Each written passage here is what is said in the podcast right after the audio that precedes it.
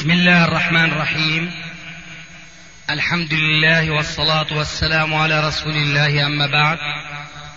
فهذا أحد أشرطة سلسلة الهدى والنور من الدروس العلمية والفتاوى الشرعية لشيخنا المحدث العلامة محمد ناصر الدين الألباني حفظه الله ونفع به الجميع.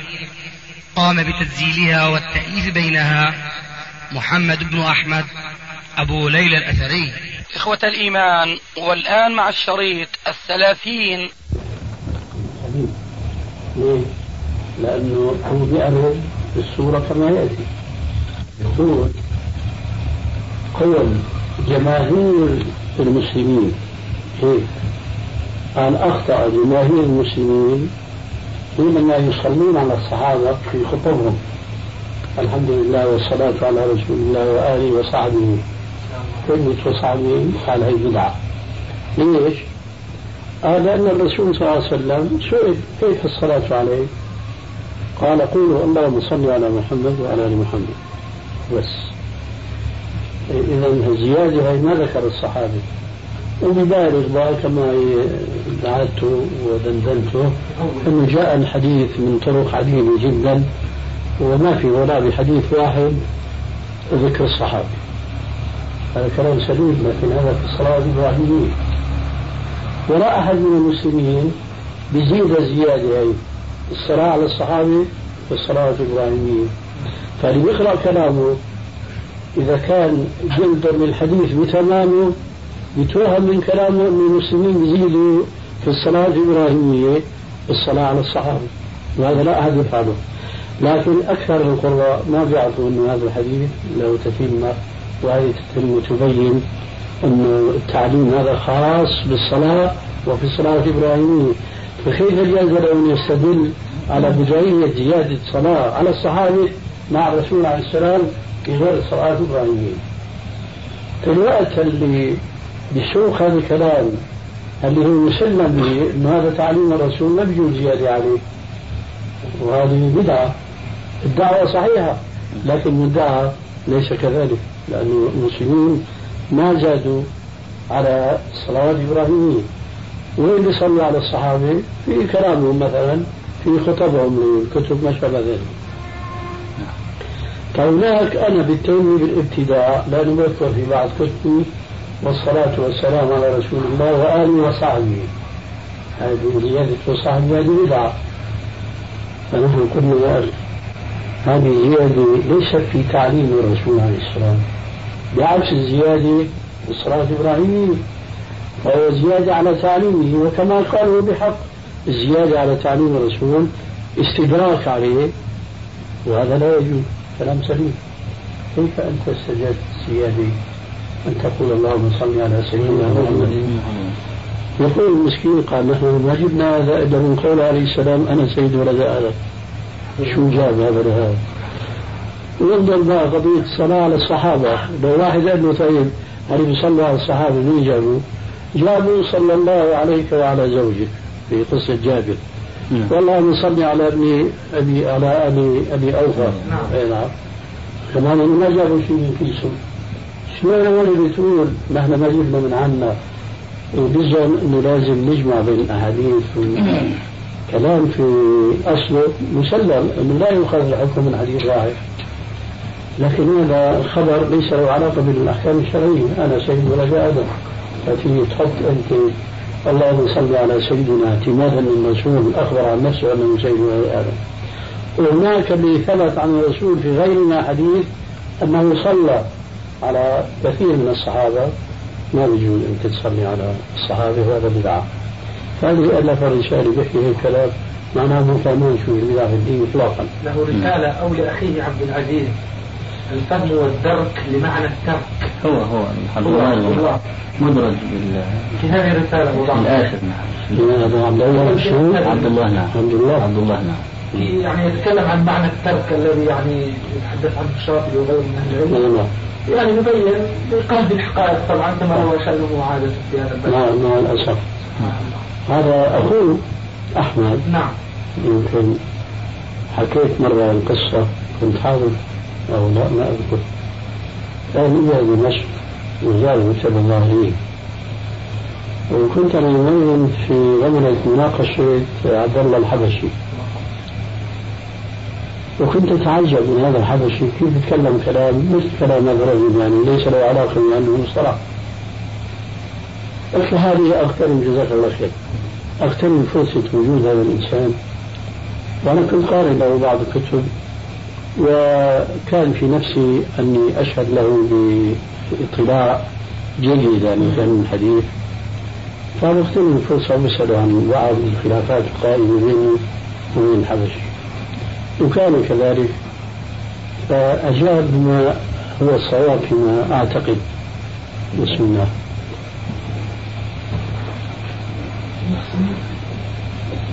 الحقيقة أنني أنه لم يقيد لي أن أصحب أو أن أجلس مع رجل عالم في الحديث أعترف له بعلمه إلا هذا الإنسان. نعم. شايف؟ أحمد. أحمد.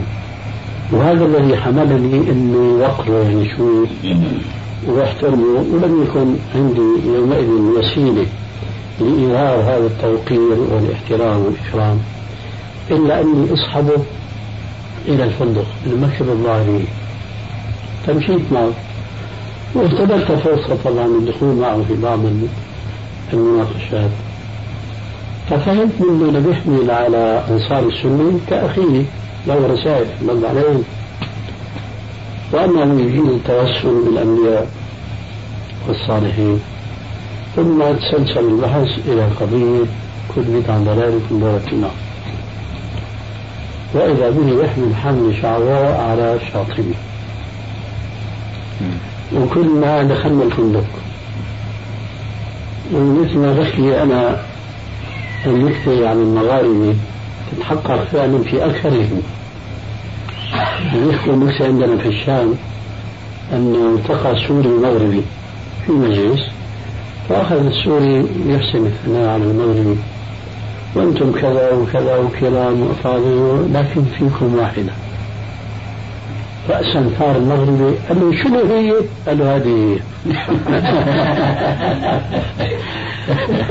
شنو هي؟ قال له هذه العصبية يعني؟ آه النزق نعم. النزق الغضب نعم بدون مبرر سبحان الله في الأغلب ترى هذه القصة أي لما وصلنا الفندق ونحن في موضوع البدعة وتقسيم الشاطبي للبدعة إلى قسمين وتقسيم العلم دقيق جدا. بدعة حقيقية وبدعة إضافية وإذا بهم يثور ويغضب ويشتم أصبح هذا خلق يعني من هؤلاء هذه فتاوي نشوفها في رسائلهم يسبوا ويشتموا ويثور ويغضب. قلت له يا شيخ رويدة أنا صاحبتك لأستفيد من علمك والعلم ينافيه الثورة الغضبية هذه. قال أنا على سفر يعني يبرر إيش؟ ثورته. نعم. قال أنا على سفر إذا كنت على سفر فاسمح لي. السلام عليكم تركت ومشيت فيما بعد بلغني انه من بعض اخواننا المغاربه أنه كان يثني خيرا على هذا الألباني وعلمه. لكن ما سمعت انه رمز أو لمس في كتاب من كتبه أو أنا ما اطلعت أما هذا فكثيرا ما يفعل ذلك. عبد الله. عبد الله نعم.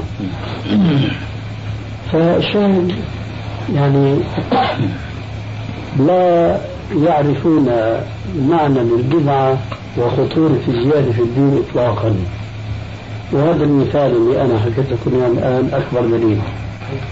ثم يظهر منهم الميل إلى التشيع نعم. حتى بخصوص الدعوة التي ادعاها أن جماهير المسلمين أخطأوا حينما زادوا الصلاة على الصحابة في خطبهم. وما نجا من ذلك إلا الشيعة. سبحان الله. شايف. فمعنى القضية ما لها علاقة بالشيعة لأن البحث اللي هو عم يبحثوا له علاقة بالرفض الشيعة ما بيصلوا على الصحابة إلا ما نظر يعني ولا بيتردوا عنهم. فهو هنا غمز من مسلمين أهل السنة جماهير المسلمين هكذا يقول ورفع من شأن إيش؟ الشيعة إنه هم ما بيصلوا إلا على الرسول وآله. وجاب رواية ثانية وأزواجه وذريته. إنه ما بيصلوا الشيعة على ازواج الرسول عليه السلام. خاصه عائشه منهم. يعني رجل لا يبحث مع العلم ولا يتجاوب معه وإنما عنده هوى فهو يدندن حوله ويحاول دائما لتأييد وجهة نظره بشتى السبل. أستاذي أنا وقفت على رسالة لعبد العزيز أخيه مخطوطة بخطه اسم هذه الرسالة تغيير العبارة في تفسير سورة الكوثر بطريق الإشارة. ولا أدري إذا طبعت أم لا لكن فيها تصريح واضح بوحدة عبد العزيز نعم. ما دام سلف تفسير الإشارة نعم. طريق التصور طريق واضح نعم إيش عندك؟ فيه رسالة في مصر عندنا. آه، بالرد عليك برضو في آه، اسمها بيان نكف الناكف آه، لعبد العزيز. المتع... الناكف المتعدي بتضعيف الحارث الحارث الأعور. هذه في حوالي 50 صفحة. له رسالة سابقة الباحث عن نعم طبعا. فأنا كنت قرأتها يعني قبل أن آتي. رجاء إني اخرج منها بشبه أعرضها عليك وكذا. أيوه. فأنا ما وجدت هي مطبوعه؟ مطبوعه طلعت حديثا عندنا في مصر. طيب. آه ما وجدت غير أسلوب إنشائي فقط. هو تسويد صحائف كثيرة. يمكن تلخيص فهذا مع إني أنا أعرف إن عبد العزيز هذا اللي هو بينه وبين أخوه الآن مشاده وبيكفر والده وحاجة زي كده وانضم لشيخ الإسلام ابن تيمية وكده. عبد العزيز ما هو في رسالة النفحه الذكية في ذم منهج البدع الشركيه لعبد الله يقول وهذا المتنطع آه الذي يكفر والده وشيء من هذا كان يحمل على الألباني قبل ذلك في الذهب المحلق. ورد عليه برسالة وقررتها له ثم إذا به ينتحر رأي الألباني. وأيضا انتحر رأي الألباني في في اللحية. نعم حلق اللحية تشبه بالنساء وهذا قياس في مصادمه النص. وكان عمل رساله في الرد على الألباني ثم نكب هذا خلاف عبد العزيز أقول هذا هذا الزمزمي هذا. الزمزمي مع عبد العزيز اظن لا أنا اسمي محمد. محمد. الزمزمي يعني أنا زرته في بيته في المغرب في تطوان أخوهم؟ أخوهم نعم. بس هذا سبحان الله يعني ربنا عز وجل يجمع في نسل واحد من مختلف الإيش؟ الفرق والأهواء. كما كنت ذكرت لكم مرة بيت الباني. هذول آه، مؤلف شو اسمه مؤلف؟ الرحمن الباني؟ لا لا مؤلف كتاب في أحكام الحرير. أبوه بيكون الباني وفي التقليد. آه، سعيد. سعيد. سعيد الباني. هذا أبوه. خلف ثلاث أولاد أحدهم كفتائي شو اسمه؟ نقشبندي. الثاني من جماعة أمين شيخه. هذول يعني بلا شك ارتدوا عن دينهم يعني لأنهم لا يقيمون للسنة وزنا ثم يفسرون القرآن بنفس الطريقة التي أشرت إليها. ثالثهم أخونا عبد الرحمن الباني فهو سلفي وممتاز جدا في أخلاقه.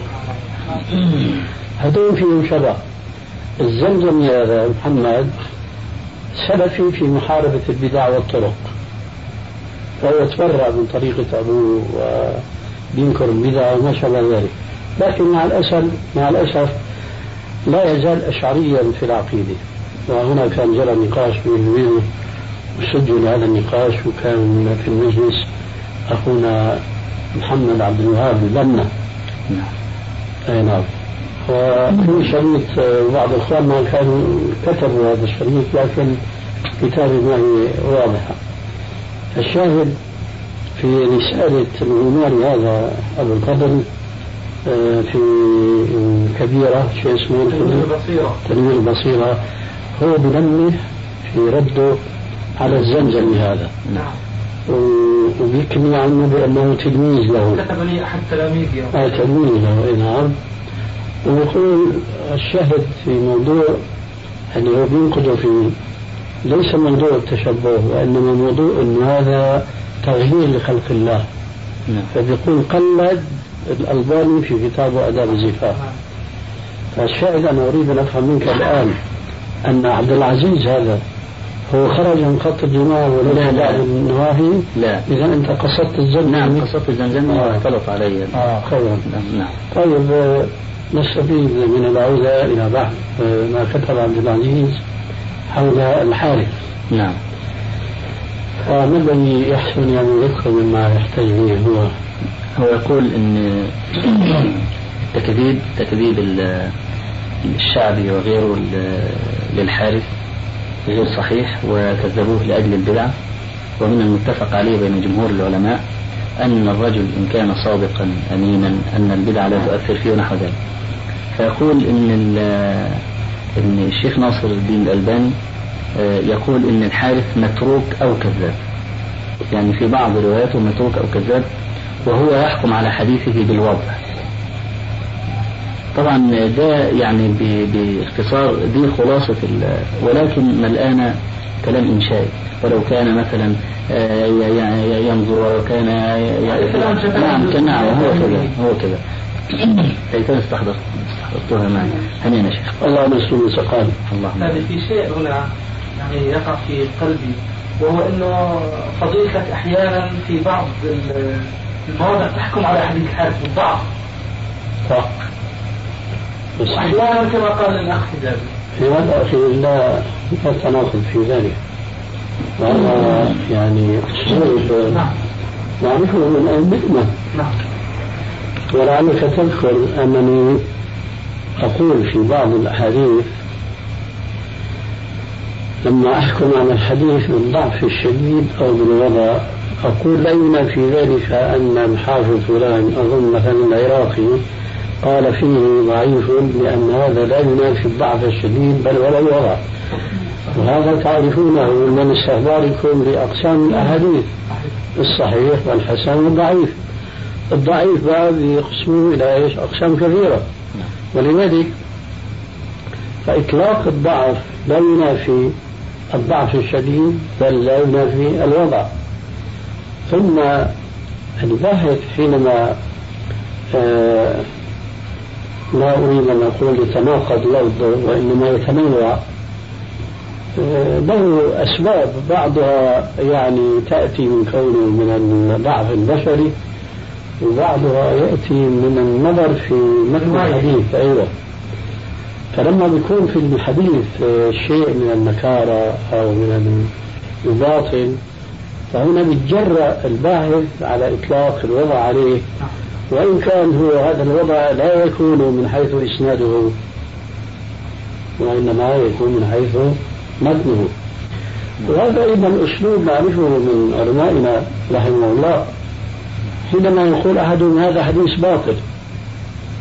ارجع إلى السند ما بتشوف فيه كذاب أو وضاع فما الذي حمله على الحكم بالبطلان.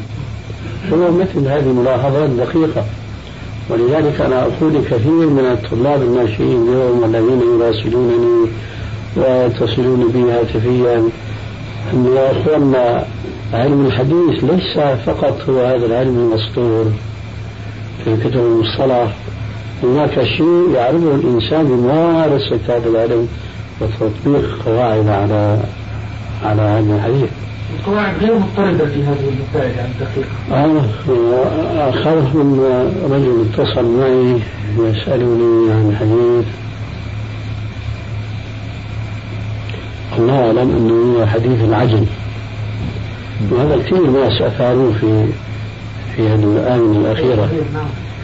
فيقولون أنت بتقول أن توفيق بن حبان لا يعتد به ما بالك؟ اعتددت به في هذا الحديث. قلنا لهم طويلا وكان جوابنا أن يا أخواننا علم الحديث ما هو علم جامد وذكرت هذا السائل بكلمة جاءت في بعض كتب المصطلح أذكر منها آه، اختصارا من حديث من حافظ بن كثير أن أحدهم سأل علي بن المديني أنه كيف أنت تميز الحديث من الصحيح من الضعيف؟ قالوا أرأيت أيوه. بيسموه؟ الصيرفي كيف يميز الدينار الصحيح السليم من الزائف؟ هذا يشير انه في نظرات لهؤلاء العلماء خاصة مش قضية نظر مادي محض كما هو ضرب المثل بهذا الصيرفي. وعلى ذلك بقى في قضايا كثيرة جدا ولهذا يقول الحافظ الذهبي في رسالته الموقظة أن من أدق علوم الحديث هو الحسن من الحديث لأنك أحيانا تنظر إليه فتميل إلى تحسينه. أحيانا تميل إلى تضعيفه. الرأي نعم الراوي من يرى حسن حديث أو من حديث صدوق يخطئ مثلا استاذنا أيوة. أحيانا يعني تحكم عليه هكذا هو واحيانا هو هذا إيه، لذلك يعني آه، كثير من الناس ما بيلاحظوا ال- اللحلحة هذه أو عدم جهود هذا فبظن أن هذه أمور يعني مثل عمليات حسابية. يعني لا تقبل إيش أبدا. فلذلك جوابا عن سؤالك أنه أنا بقول عن بعض أحاديث الحارث ضعيف. ما بنا في هذا حكم الآخر. لأنه إما أن يكون هذا الذي يستح- أستحضره آنذاك ولا أذكر ما قيل فيه بدقة أو لاحظت أن هذا الحديث ممكن يكون يعني له يعني أصل من حيث يكون معناه مقبول مطابق القواعد الشرعية العامة ونحو ذلك نعم.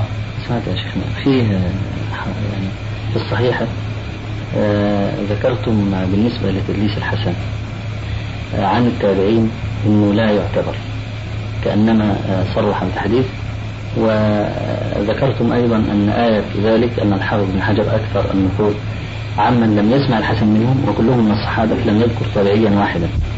آه، الشيء الثاني ذكرتم أن أنكم لا تذكرون أي عالم أعل رواية الحسن عن تابعي بأنه آه، عن عن فيه بعض الناس عندنا في مصر آه، اعترض على هذا وقال أنا أنقل نعم.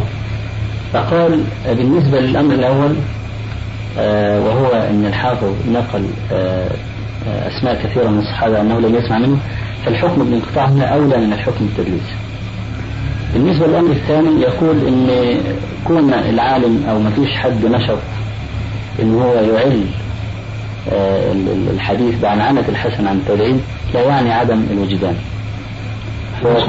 ويقول, نحن نطرد نطرد القاعدة. وهي أن الحسن إذا مدلس تدليس إذا روى عن تابعي روى عن صحابي روى عن شيء يحكم بتدليس الحسن لما تقولون بالنسبة لهذا القول. نحن نقول إذا كانوا هم يتهمون بالتدليس اتهاما عاما فكما يكون هذا الذي أنت تشير إليه؟ نعم. لكن أنا لا أعلم هذا يعني منهم. وبخاصة في يعني في ماذا أقول في تطبيقهم لهذه القاعدة. يعني في تخارجهم للأحاديث ما أجدهم يعرضون حديثا فيه الحسن يروي عن تابعي نعم لأن هذا حديث ضعيف لأن الحسن مدرس. مم. واضح جوابي في هذه النقطة؟ يعني أحتاج إلى شيء. أقول نعم. ما أعلم أنا لأن علماء الحديث اتهموا أو وصفوا الحسن البصري بالتدليس وصفا عاما سواء روى عن الصحابي أو الصحابة أو عن التابعين. أنا هذا لا أعلمه. نعم. ولا أعرف عنهم. نعم. ولذلك فأنا أقف في تعليم الأحاديث عن الحسن البصري عن الصحابة ولا أجاوز هذه الدائرة إلى تعليم الأحاديث الأخرى التي يرويها الحسن عن بعض التابعين من أقرانه نعم عن الصحابة. هذا من جهة. من جهة أخرى أجد في الصحيحين أو في أحدهما فضلا عن الصحاح الأخرى أنهم يروون عن الحسن عن فلان من التابعين يلعنهم عن أبي رافع مثلا. آه. فأنا أفهم من النهي العملي أنه يحتجون بعنعنة الحسن البصري عن التابعين. فأؤكد بذلك وجهة نظري السابقة أو علمي السابق أني لا أعلم أنهم رموه بالتدليس بصورة عامة سواء روى عن الصحابة أو عن التابعين. لأنه وضحت هذه النقطة. تبقى نقطة أخرى. وهي يرحمك الله ذكرت عمن أشرت. نعم. بأنه أنه ينبغي أن نعلل رواية الحسن البصري عن الصحابة بالانقطاع. يعني هو يقول طالما أنه لم يسمع منهم فالحكم بالانقطاع أظهر من الحكم بالتدليس. كيف هذا؟ يعني مثلا أنفر. نعم. أقول كيف هذا؟ ما الفرق حينئذ؟ بين أي ثقة لا يعرف بالتدليس يروي عن أحد الصحابة لم يسمع منهم وبين من عرف بالتدليس ما الفرق بين ذاك بين هذا وذاك؟ يعني هو حجته يقول إذا مثلا آه، الحسن لم يسمع من عمر ثبت أنه لم يسمع من عمر. فحينئذ لو لو آه، أتى حديث عن الحسن عن عمر فأقول هنا انقطاع ولا أقول أن الحسن دل. أو عن عنه. هذا يدخل في ما يسمى بال- بالمرسل الجلي والمرسل الخفي. نعم. لكن بارك الله فيك أنا وجهت سؤالا. فأرجو أن أهوى بجوابه. ما الفرق بين من عرف بالتدليس عن بعض الصحابة؟ نعم. وبين من لا يعرف بالتدليس فيروي عن بعض الصحابة. ويبدو لنا بأن هذا منقطع. نعم. لا فرق. بينما هناك فرق بين من اتهم بالتدليس. نعم. وبين من لم يتهم بالتدليس. نعم. فإذا التسوية بين الأمرين ما هو وارد نعم. ممكن أن يقال في المثال السابق الذي ذكرته وهذا في الحقيقة له مثال مهم جدا من رواية الحسن البصري عن عمر. نعم. في فرق عندنا بين أن يكون الانقطاع جليا ومعروفا. حتى عن الحسن البصري هنا لا أحد يعلمه بال- بالعنعنة نعم. ليه؟ لأنه واضح بأن الحسن لم يدرك عمر بن الخطاب. نعم. لكن إذا جاء حديث عن الحسن عن سمرة مثلا. نعم. فهل يعلو بالانقطاع أم يعلو بالتدليس؟ لذلك لعلك تذكر آه، أنني قلت في كثير من أحاديث الحسن البصري عن سمرة تعليقا على إعلان الحافظ ابن حجر وغيره بيقول أن في سماع الحسن عن سمرة اختلافا. نعم. أقول لو ثبت سماع الحسن من سمرة فهذا لا يعني سلامة الحديث من علة لأن الحسن البصري معروف بالتدليس نعم. فإذا الحسن البصري نقدر نقول في روايته عن الصحابة له ثلاث أحوال. إما أن يروي عن من سمع منه في الجملة وإما أن يروي عن من لا نعرف أنه سمع منه ويمكن أن يسمع منه. وإما أن نعرف أنه لا يمكن أن يسمع منه. في هذه الصورة الأخيرة كالمثال السابق حسن عن عمر منقطع جليل. أيوة. الصورتين الأوليين لابد من تصريح بالسماع ولا أعل الحديث عن عنية الحسن البصري نعم. طيب. سؤال. تفضل. بالنسبة لتدليس التسوية. نعم. صورته عند العلماء آه، أن الراوي المدلس يسقط شيخ شيخه فصاعدا. نعم. هذا ال- ال- التعريف آه، يعني آه، لا أجده يطابق صنيع الأئمة العملي حيث يقولون فيه بقية وقد صرح بالتحديث فانتفت ريبة التدليس مع أنه آه، إنما يسقط شيخ شيخه ولا يسقط شيخه يعني البقية يقول حدثنا الأوزاعي عن فلان. المسألة أن نجيب اعتقادي نعم. أن الذي تذكره آه، يعني يخيل إلي أنه قد مر علي شيء من ذلك. لكن أريد أن ألفت النظر إلى شيء وهو قد يرمى أحد الرواة بالتدليس مطلقا. ويدل صنيعهم على أنهم يعنون التدليس المعتاد.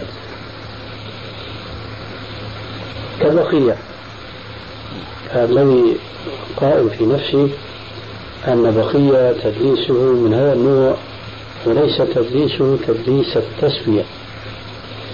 الذي يصلح مثال لما تقول هو الوليد بن مسلم الدمشقي. فهو الذي آه، كان يسقط شيخ الأولاعي الذي هو يوسف بن السفر أو السفر نعم. ابن أبي السفر أيوة. نعم. فكان يسقطه فقيل له عن سبب هذا الإسقاط. قال أنبل الأوزاعي من أن يجري على هذا المتروك. سبحان الله. فهذا رجل هو تدليس وتدليس التسوية مع ذلك يقولون في حديث يقول فيه الوليد المسلم حدثني فلان بأنه صرح بالتعليل نعم. هذا مثال صالح. نعم. أما بقية القضية بقى تحتاج إلى تحرير نوعية التدليس الذي رمي به بقية. أهو من هذا النوع تدليس التسوية كتدليس الوليد المسلم أم هو من النوع المعتاد وهو أنه يروي عمن لقيه وما لم يسمع منه أو يروي عمن لم يلقه. نعم.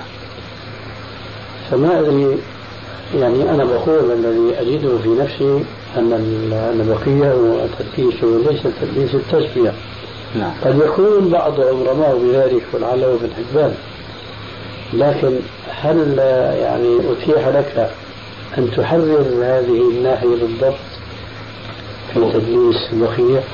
هو قول أبي مسهر أحاديث بقية ليست نقية فكن منها على تقية تمام. آه مع أذكر أن غير ابن حبان روى بقية بتدليس التسوية. حتى الشيخ أبو الأشبال أحمد شاكر آه يعني مع حرصه دائما على أن ينبه للرواه أو يدفع الضعف ونحو ذلك يعني أقر تدليس التسوية على بقية. نعم. فعلى كل حال يعني لو بقية لو بقي مثلا ابن الوليد أو الوليد بن مسلم نحو ذلك آه، ممن يدلس التسوية آه، آه، يقول الأئمة صرح بالتحديث عن شيخه مع أن هذا ليس محل البحث. فكيف يعني نجمع ما بين القاعدة وما بين التطبيق العملي للأئمة وهو يخالف القاعدة فيما يظهر؟ هذه أنت تطلق القول فتقول الأئمة؟ هل تعني ما تقول؟ نعم. يعني في نصب الرواية أذكر يعني مواضع كثيرة جدا في التلخيص وأذكر أنكم أيضا في بعض كتبكم تقولون هو صرح ولعله في ظلال الجنة فلان يدلس التسوية وتصرح بالتحديث فصرح بالتحديث من شيخه ولكن البحث في شيخ شيخه. طيب. أتذكر أنني أقول في بعض رواية البريد المسلم بالذات أنه لا يحتج بروايته حتى يصرح بالتحديث في كل الطبقات.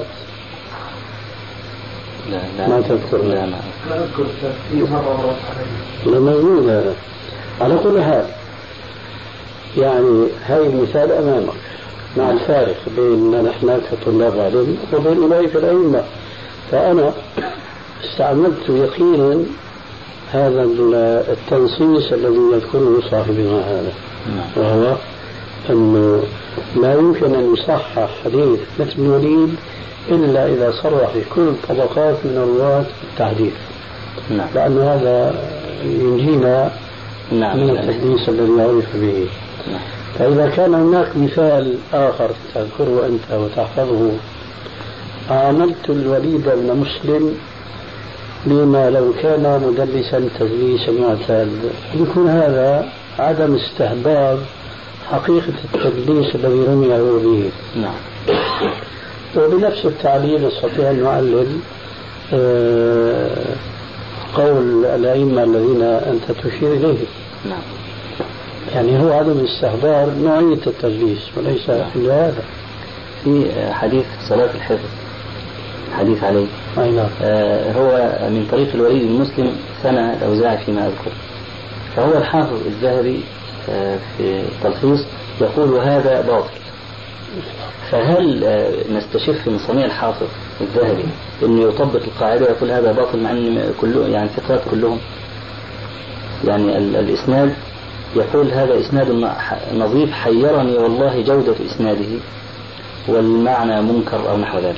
وحكم عليه بالبطلان فهل يستشف ان الحافظ حكم بالبطلان أنه آه، لم يذكر تحديثا عن شيخ شيخه أو نحو ذلك؟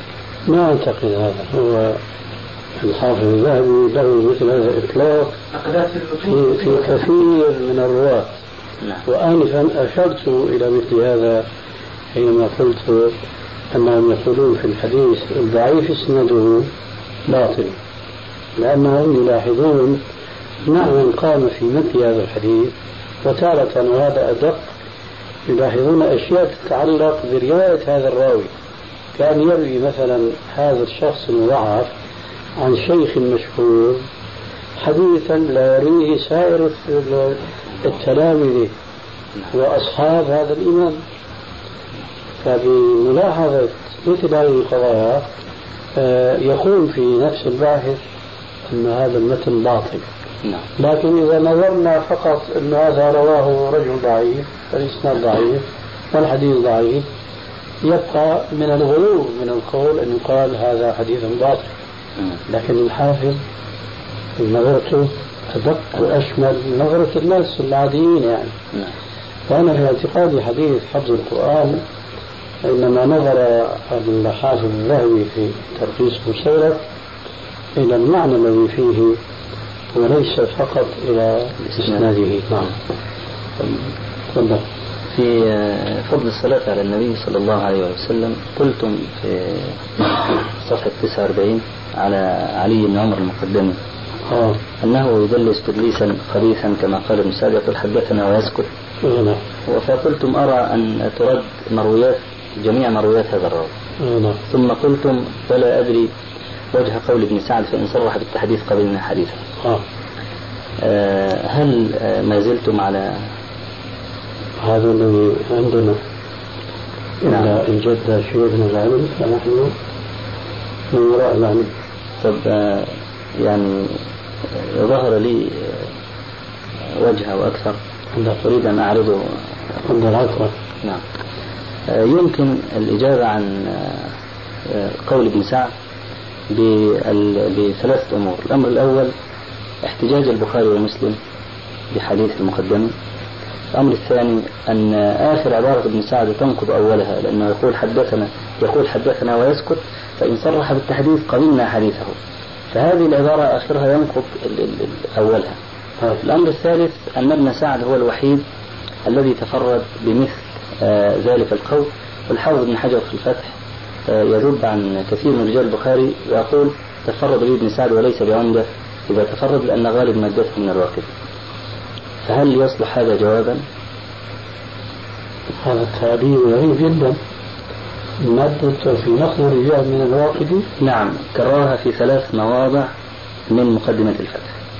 يقول إذا تفرد عن جميع الأئمة. فهمت القيد لكن مش معقول إنه يقول أغلب مادته يقال في ابن سعد أن جرحه للرجال تلقاه من شيخ الواقدي له يقول أغلب أغلب مادته عن الواقدي معليش لكن مادة النقد ولا مادة السيرة؟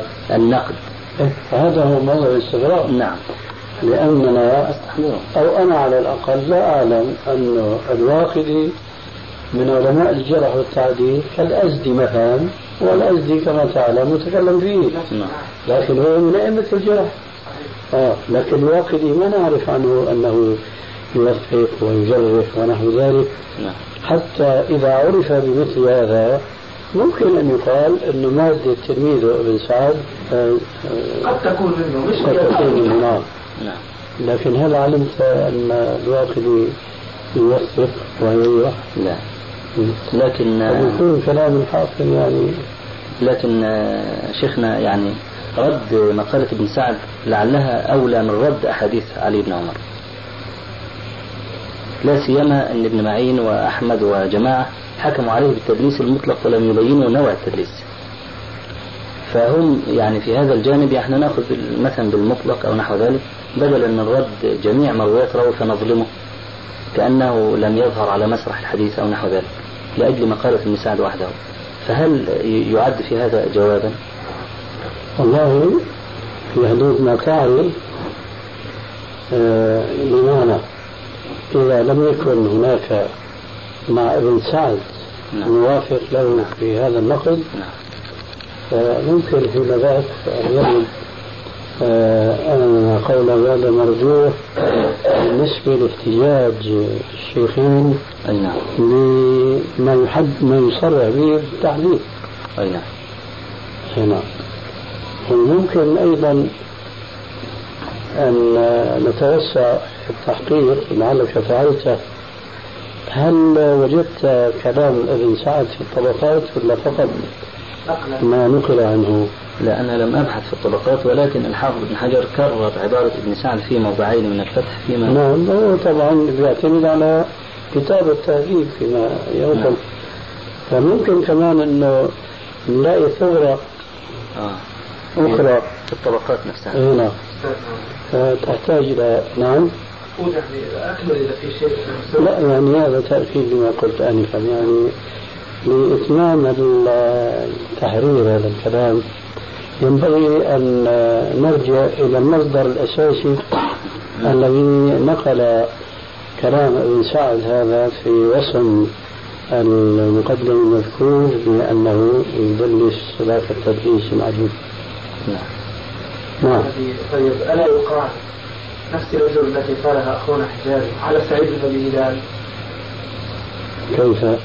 سعيد بن هلال وثقه جماعة. من الأئمة نعم. ونقل الساجي عن أحمد أنه خلق في الحديث نعم. الحافظ الحافظ بن حجر في هدي الساري الحافظ بن حجر في هدي الساري رد مسألة أظن يعني فيها شيئين عن الإمام أحمد. مسألة التضعيف. فهل الحافظ يقصد التضعيف أم يقصد الاختلاط؟ وهو ثقة إحنا متفقين إنه ثقة نفس سعيد بن هلال لكنه خلط أو اختلط أو بهذه العبارة. فالشيء الذي ينكره هذا الأخ جازك رسالة الرجل منبه لها لكن هذا يعني مشان الفائدة المزدوجة أقول آه، الإمام أحمد بيقول وشد الساجي أو ابن حجر بيقول وشد الساجي في تضعيفه. وقع العبارة التي نقلها ابن حجر ما هي تضعيفه. هو ثقة لكن الساجي نقل عن احمد أنه ثقة أنه اختلط. نعم. فألا يقال الآن ما ذكره أخونا بالنسبة إلى النطار نحتج به الشيخان ووثقه جمع من الأئمة يعني ألا يعني أليس من الأولى ألا نهجر حديثه طالما أنه إذا كان في خارج الصحيحين؟ ويعني نرد هذه الكلمة عن أحمد فيه. هذا الحقيقة باب واسع بس ما يكفي مجرد أن نقف عندما علمنا لأنه هلا المثال هذا نعم. أنا في عندي نقل في بعض كتبي لأن ابن حزم نقل عن غير أيضا آه، السادي. أستاذي أنا وقفت على هذا الكلام في طيب. المجلد الثالث عشر من فتح الباري. يقول ابن حجر وضعفه ابن حجر يقول عن ابن حزم ضعفه.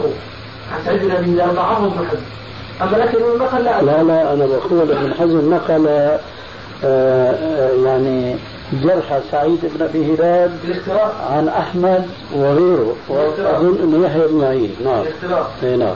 يا أخ علي هو الحافظ شيخنا في مقدمة الفتح يقول لم يصح عن أحمد تضعيفه.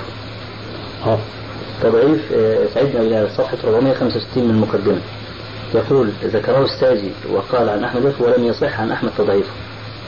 فكلمة لم يصح عن أحمد تضعيفه يبقى أحمد بن حنبل يبقى يخرج من زمرة المضاعفين على رأي الحافظ بن حجر. وما أحد ضعفه؟ هو ثقة لكن مسألة الاختلاط هو البحث في الاختلاط ما أحد ضعفه؟ هو نقول أنه يعني ما هو في الاختلاط. ما هو لم يصح عن أحمد تضعيفه أي بالاختلاط يعني تضعيف مروياته ما هو؟ لا يعني المسألة نعم. الآن تحتاج إلى تحرير إذا نفى الإمام ابن حجر عن الإمام أحمد التضعيف فذلك لا يستلزم النفي نفي التخليط لأنه لا يصح مثلا في أبي إسحاق السبيعي نعم أن نقول ضعيف. نعم. صح؟ نعم. لأنه ليس بضعيف إنما هو ثقة. وله حالتان كما تعلمون جميعا. إذا روى قبل الاختلاط فهو حجة وإلا فلا. أما من قيل فيه ضعيف فتعرف أنه لا يحتج به سواء في حالة أو حالة أخرى. ففي فرق إذا بين أن يقول ابن حجر بضعف رواية تضعيف أحمد وبين رواية حكم أحمد عليه بالاختلاط نعم. يعني في عموم خصوص بين نعم. النصين نعم ولكن يمكن آه، شيخنا يعني حمل آه، مقالة الحافظ بن حجر على الاختلاط في أن في أنه لا يوجد أصلا في التهذيب أو في غير التهذيب بعد البحث نقل عن أحمد بتضعيفه إن يعني لا يوجد عن أحمد بعد البحث أنه قال سعيد بن هلال ضعيف ولكن توجد هذه العبارة ويمكن نقل الحافظ يقول قال الساجي عن أحمد كان يخلط ثم قال لم يصح عن أحمد تضعيفه فكأنه يرى الاختلاط فيه تضعيف الأحاديث. أو نحو ذلك أنا أرى انك يختلف تماما هذا لأن لما يقول لم يصح عن أحمد تضعيف إنه ما يعني ما ورد هذا أو ما ثبت. التضعيف المطلق هو المنفي. نعم. وأنا ما أظن أن أحد يضعف سعيد بن هلال تضعيفا مطلقا. ابن حزم استاذي ابن حجر في الثالث عشر يقول عن ابن عن عن ابن حزم أنه ضعفه. إيه بس كيف ضعفه؟ لأنه الله في أنا أذكر أنا كاتب في بعض تعليقاتي واستدراكاتي على بعض كتبي نقلت عن ابن حزم لعله بكتاب انفصل في في المحل. هنا انه قال في صفحة كذا إنه قال أحمد وفلان ويغلف عن ظني الآن أنه يحيى بن معين أنه كان اختلفا نعم. أي نعم. سألني الآن لأنه أنا أتذكر الموضوع أظن سعيد بن أبي هلال له علاقة ب برسالتي في الرد عن الحبشي. نعم نعم. إيه. أظن إذا بتذكرني في مناسبة ما هاتفيا نعم. بيجوز أن يكون معلقة هناك. الفائدة هذه. أي نعم. رأيت تعليق لك أستاذ على نسختك من الاقتضاء عن سعيد بن لكن ما فيه هذا نعم. يعني ألحقته إلحاقا في الهامش أي نعم. طيب يا سيدي. في سؤال شكرا نعم. معذرة يعني. عفوا. تفضل. آه، بالنسبة لرواية عبد الله بن رياعة آه. آه، العبادلة الثلاثة آه، روايته روايتهم عنه صحيحة. نعم. فهل يلحق بالعبادلة؟ بعض من نص العلماء على أن على أنهم سمعوا من عبد الله قبل الاختلاط كيحيى بن إسحاق وعبد الرحمن بن مهدي كما في لسان الميزان نص عليه الحافظ بن حجر والوليد بن مازيد نص عليه الطبراني في المعجم الصغير. نعم. هل يلحق؟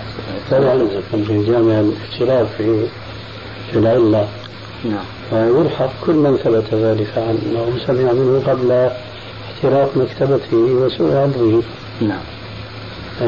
سؤال آخر بالنسبة للحديث الذي رواه البخاري في صحيحه من طريق أبي بن العباس عن أبيه عن جده أن النبي صلى الله عليه وسلم كان له فرس يقال له اللحيف فهذا الحديث آه، عندنا يعني أبي هذا اتفق النقاد على تضعيفه ولكن الحافظ الذهبي يقول إنه حسن الحديث في الميزان.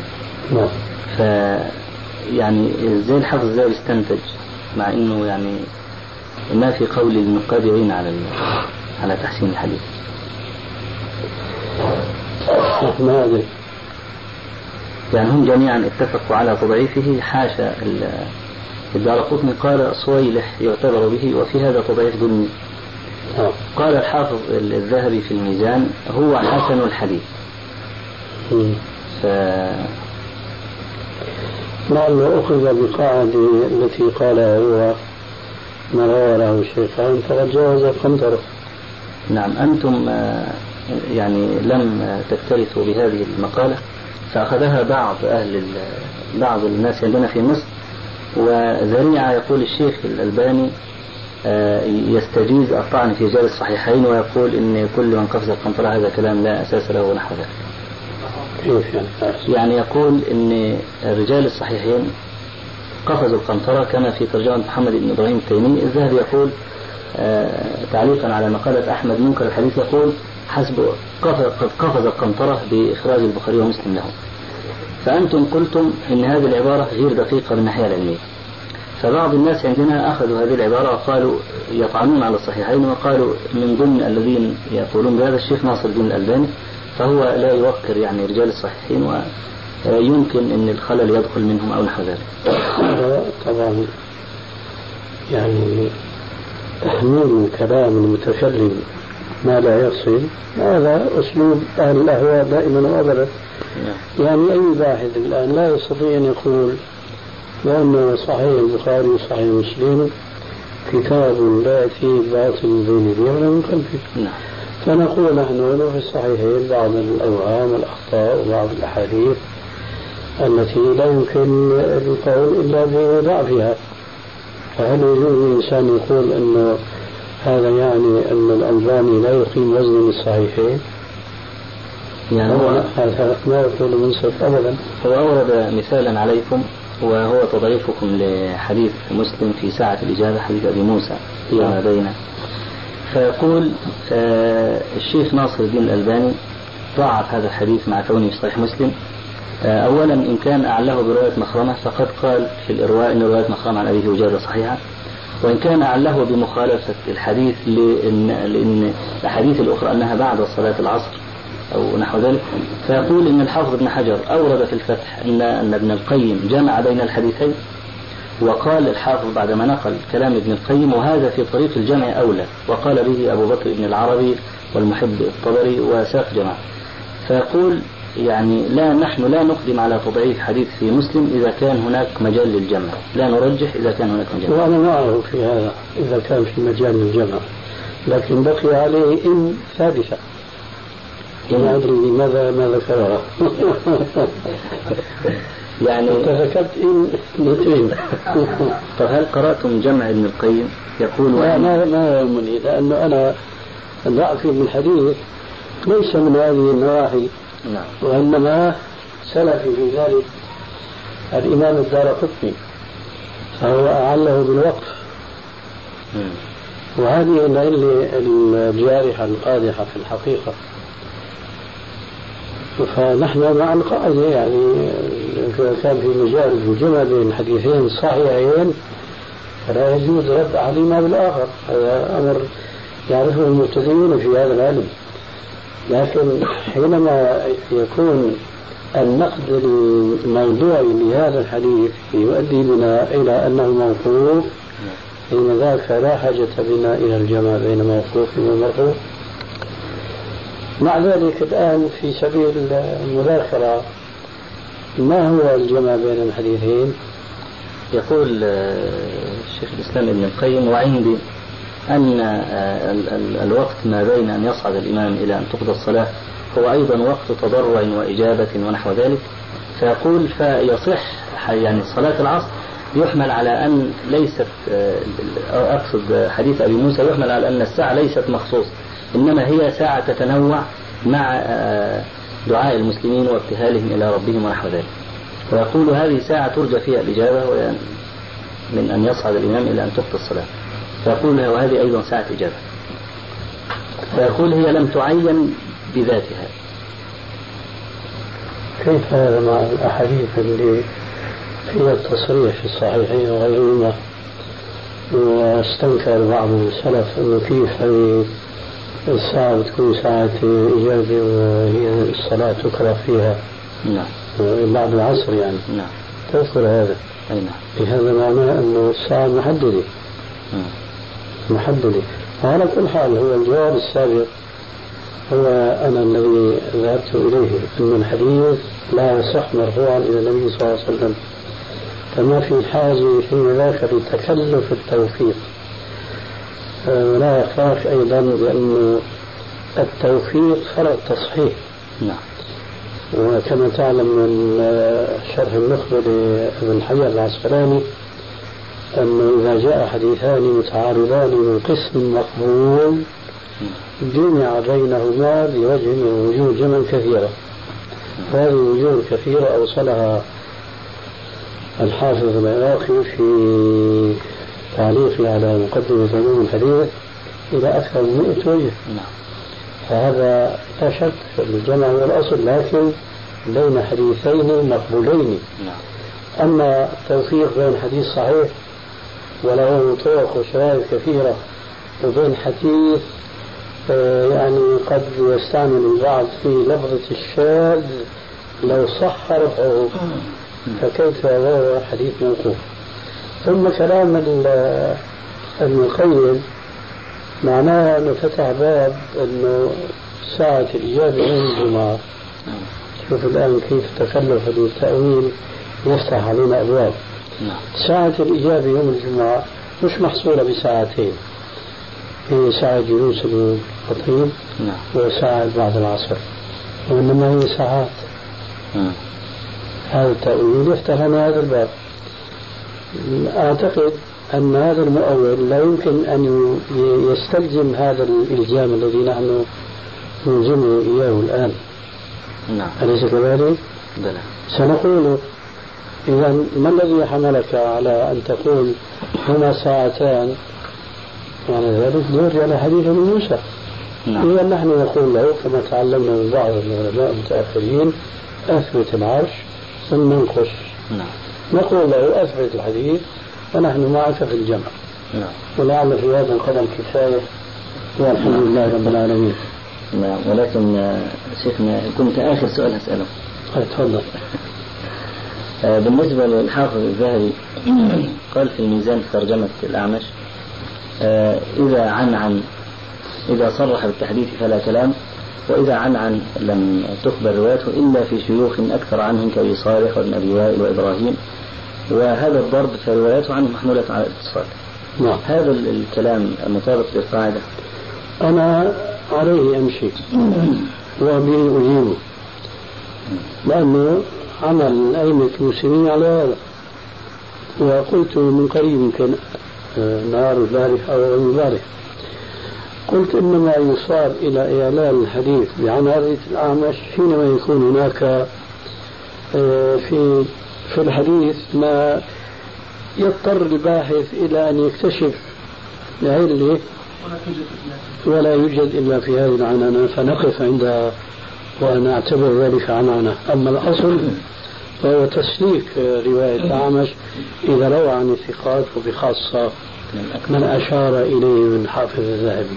ثم أبو الزبير مثلا أكثر عن جابر. الزبير؟ يعني لا لزم جابرا فأكثر عنه. لا هذا معروف أن الحافظ الذهبي نفسه أنه في صحيح مسلم تدل عن غيره. نعم. أحاديث كثيرة في القلب منها شيء ثم الذي يتتبع فعلا أحاديث ابن الزبير يجد فيها أشياء لا تطمئن إليها النفس. وخذ دليل على ذلك آه، انتباه الليث بن سعد الإمام نعم. إلى تدليسه حيث طلب منه أن يميز له بين أحاديث التي سمعها من جا- جابر والتي لم يسمعها. نعم. ففي فرق يعني بين هذا الإعلان وذاك بين الأعمش وبين أبي الزبير. مش أستاذ رواية الليث عن ابي الزبير يمشيها؟ دخل رواية الليث عن الزبير عن علي أنت تمشى. آه. هذا اللي أقصده. نعم. لأنه ما روى عنه إلا ما علم له بالسماع والتحديث نعم. طيب هل من شيء آخر؟